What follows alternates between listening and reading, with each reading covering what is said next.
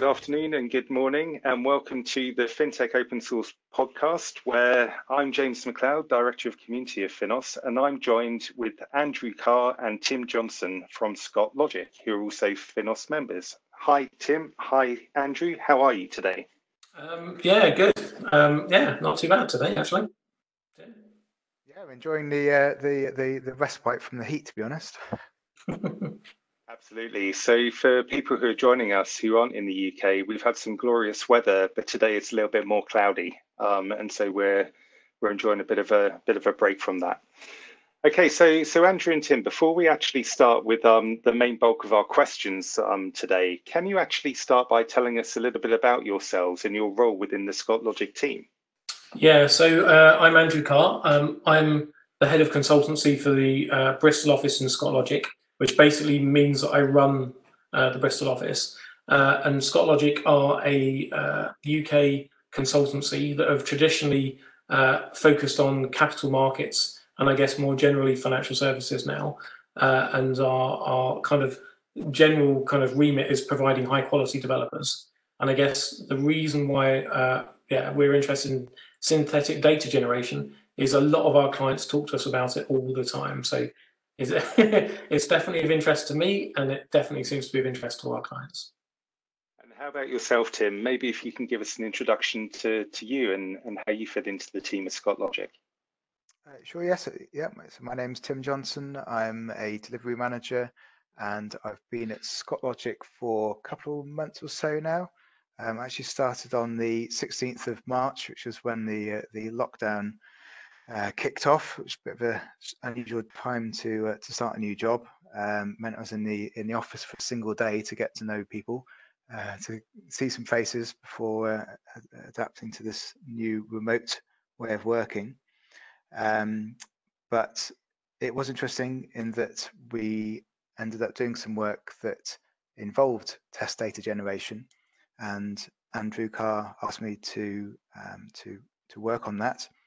And even though that I hadn't used Data Helix before and was new to Scott Logic, um, I was able to use the tool, uh, which kind of led to this uh, this webinar.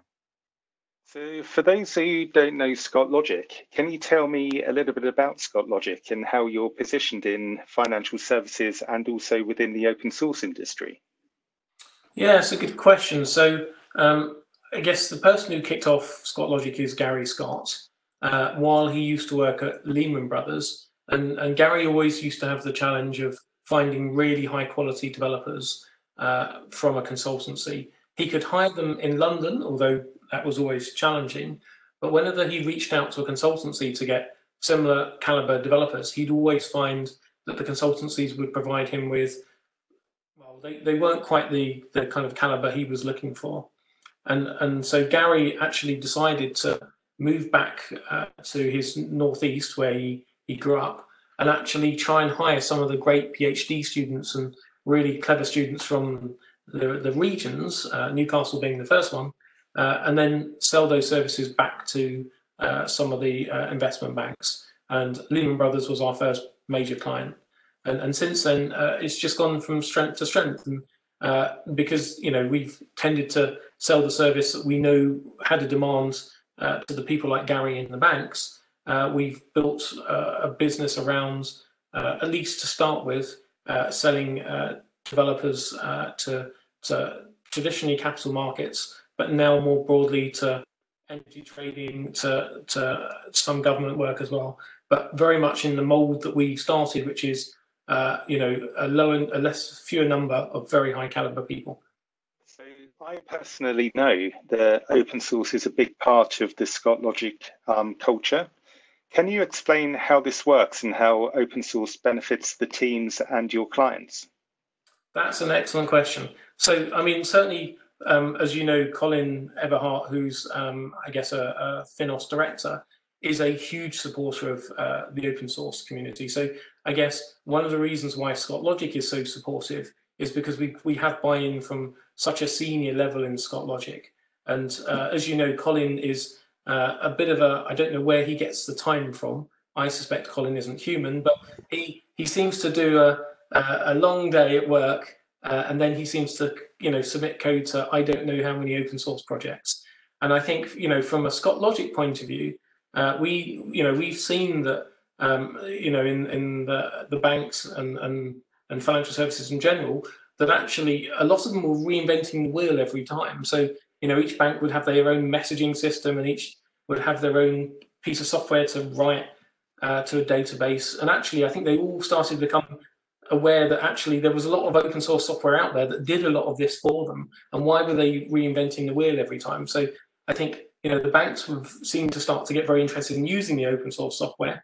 And from our point of view, um, because Colin's so um, you know so keen on on committing to open source software and being part of the community, that kind of brought um, Logic along in a way that I think is now pretty much in its DNA. That the, the sorts of people we hire and the sorts of you know things we like to do very much want to we want to commit back uh, to the open source community and give something back and help all of us get over the bits of software that we don't want to be writing. Uh, we want to be doing the higher value stuff. We don't we don't want to be writing all the, the you know the same frameworks again and again because it, it's just pointless. So today we're here to talk about Data Helix, uh, which is one of several open source endeavors Scott Logic has contributed into Finos. Can you explain the project and the origin behind the idea? That is an excellent question. So um, I guess the idea originally incubated when I used to work at Goldman Sachs. And um, we, so I used to work in the program trading uh, tech team. Uh, and we used to take uh, production data uh, and then uh, anonymize it and put it into our test environments. But that process would actually be quite a lot of effort. And you, you tended to want someone from the audit uh, department to actually check the data before you used it in any of the test, you know, test environments. And so one of the things I've always thought would be useful then would be to actually have a synthetic generation tool that could generate the data, whatever volume you like, and actually take that problem away so you don't even need to get data from production. Uh, so I guess the idea kind of incubated when I was at GS, uh, but then it wasn't until I joined Scott Logic, um, was maybe a year into Scott Logic, uh, and I was talking to a couple of testers in a restaurant, and and I asked them, "Would do you think this would be useful?" And their their response was absolutely. And so that's I guess what kicked off the project. So Tim, I understand you're new to the Data Helix team. Can you explain the immediate benefits of Data Helix and how straightforward the project is to leverage? Yeah, I think the basics are that it, it really is pretty easy to um, quickly generate lots and lots of data. Um, and I've seen similar issues that um, Andrew's described, but in completely different um, industries, where you've, you, you have kind of obliged to test with production data because um, you want to do some testing and there's nothing else available, um, and you've got all that that worry that um, that, that, you, you, do something that um, is against the regulations. There's lots of checking and, and delays introduced. So having the ability to quickly generate lots of data frees you from all that. Um, so I see those as the, the main benefits. And yeah, basically, if I can if I can use it as a delivery manager, not uh, not uh, done anything hands-on for for a good while, um, it kind of shows how easy it is to use. Um, the online playground where you can just use the tool without installing anything is, is very useful. The examples really help to understand how to get going, and the documentation is really detailed. So when you you you're looking at a nuance of something, then there's there's lots of supporting documentation to go with it. So I understand Data Helix is being used by the Scott Logic teams. Do you have any examples of where Data Helix has been used to drive a positive outcome either within your teams or with your clients? Yeah, there's there's a, a couple of examples. Um, one is going back um, last year, um, and this was a a financial customer where Scott, Logic was um, involved with making some functional changes to the system, and there was a concern that it was going to affect the performance of that that live system. There was a request to use um, production data because there was nothing else uh, available um, but it was just the data was just too sensitive to use, and there was a possibility that it was going to go go straight to live, which uh, obviously would be very risky. But Data Helix was able to generate um, this sort of scale of data that was needed for testing. It generated 180 million rows of data um, in, bulk. And the, the, because that could be done so easily, it meant that there could be multiple iterations of, of proving the software. So the API could be tested against the data, some tweaks be made to tune the performance, and it'd be run again and again. And that meant that the uh, deployment to production could go smoothly um, without taking that big risk. So that that that was um, that was of great benefit, and it's it's still live work. We've not got to the end of it yet, but uh, there's some current work for a government client where Data Helix is being used to um, help functionally test a replacement system um, to help prove that it can take um, the, the heavy current load that the legacy system is under. Uh, so Data Helix being used, and this is, this is where I've been involved to model the data in the current system and show that the new system can handle it. Um, but yes, that, that is live work and that continues to this day. So for those looking to take advantage of Data Helix, they can find it on, on the Finos organization on GitHub. But can you explain how people can actually start contributing to the Data Helix project? Yes, it's it's a, a simple matter of, of um, following the, the, link to the um, documentation in GitHub. There's a, as well as a, a user guide um, and a getting starting guide, there is a developer guide and that um, talks you through uh, the basics of, of raising uh, good issues, um, but it also, also uh, describes how to basically take a fork of the code that's there, have your own version, have a play with it, and if there's something you'd like to contribute back, then that can be submitted as a pull request um, for, for review by the whole team. And for those wanting to use Data Helix in development, how much data can you actually generate through Data Helix? As far as I'm aware, we've not not uh, found a limit yet. Um, the, the, architecture is is um, is such that um, there's only a limited amount of information that needs to be held in memory. It will it will calculate what it needs to calculate, write it out, um, and then start the process again so the, the memory doesn't grow over time. So as, as far as we're aware, you can generate as much as you like. I suppose with Data Helix being an open source project, for any ideas or any features that could potentially be on the roadmap, you would always um, welcome people to join the team and you know maybe raise pull requests or get involved somehow. Absolutely, yeah. That's uh, what open source is all about. So if there's uh, a, if there's a common uh, need, common use case, then uh, yeah, please let's all work on this together. So during a, a webinar that you did with Finos, one of our um, attendees actually asked, would it be possible for the tool to inspect an existing database schema and use this as implicit input to create synthetic data? Yeah, I, uh, I saw I saw that question during the webinar, and, and actually that's a really insightful question. Um, we've we've actually been prototyping that. So we built a component called a profiler that actually looks at a live database and then generates the profile that's used um, by the gener data generator to generate synthetic data. So we very much are thinking along those lines. Now it turns out it's a really hard space so while we've started a prototype in it, uh, it's quite early doors. And actually, uh, one of the other great projects within Finos is the Data Hub, which has just been submitted by Paul Groves of Citi. And he's been having similar thoughts in is that a good approach to go down? So I think we're going to end up having quite a few discussions in that space. Um, and um, we're going to have, I guess, conversations about, you know, how would we approach that if that is the right way? uh, how far have we got in our prototype and what Paul's thoughts are and, and what everyone else thinks as well. And I think it definitely seems to be demand around that. So I think it's definitely an area for us to look at. And I think it's quite an exciting approach.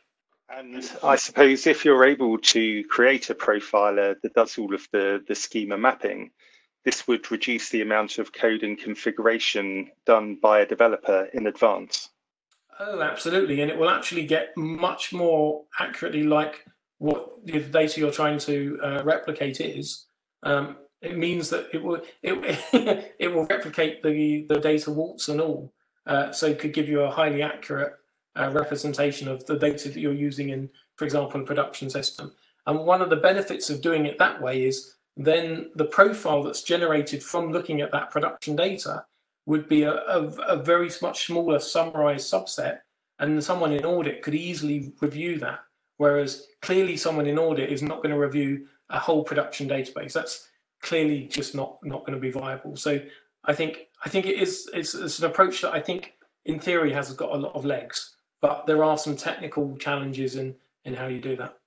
So with your reference to Data Hub, which is another Finos project, can you explain why it's important for firms to contribute to open source alongside consuming and leveraging available technologies? That is an excellent question. I think ultimately the only way that we're all going to get ahead and get over the building, you know, all the same components again and again and again is by clubbing together and um, building these components that we all use, the, the components that help support us, so that we end up doing the higher value, the components that the business is actually want, as opposed to building a synthetic data generator. For example, I mean, Citigroup don't make their money from synthetic data generation. They make it from selling their financial services products. So the fact that you know Paul ends up having to build uh, a synthetic data generator at Citi because they have that as a need means that he's taken away from building you know value added features for Citi that help their lines of businesses. Now it totally makes sense he's building that because actually it, it helps them check their systems work and, and helps them build the products. But actually these supporting components, I think they should all be open source and we should all build them and contribute. And that way the you know the developers actually you know concentrate on the value added features. And finally, can you talk a little bit about Scott Logic's involvement in Finos and what the future looks like? Um, I know very much it has very strong support within Scott Logic. Uh, Colin Eberhardt, who's obviously a director, one of the directors at Finos, is very, very keen in open source software.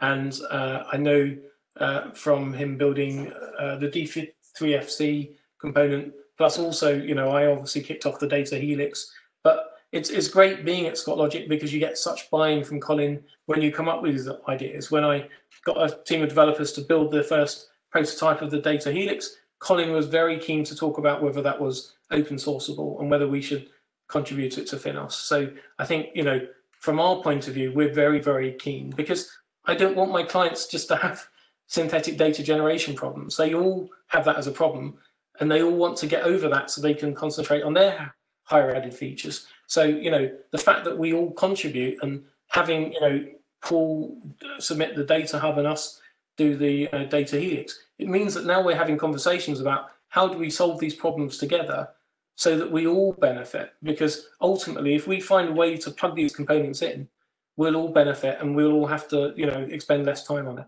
That's amazing, and I'm really pleased that you've managed to find, you know, synergy with um, the Data Hub team across Finos. Um, and as you say, we are a massive community of um, contributors into open source, and it's really good to to have, you know, the Scott Logic team and and others, you know, as part of the foundation.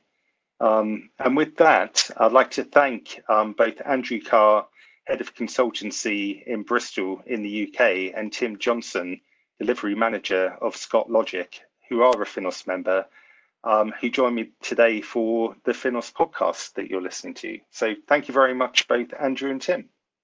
Thank you very much, James. Pleasure. Nice speaking to you. Cheers. Thank you.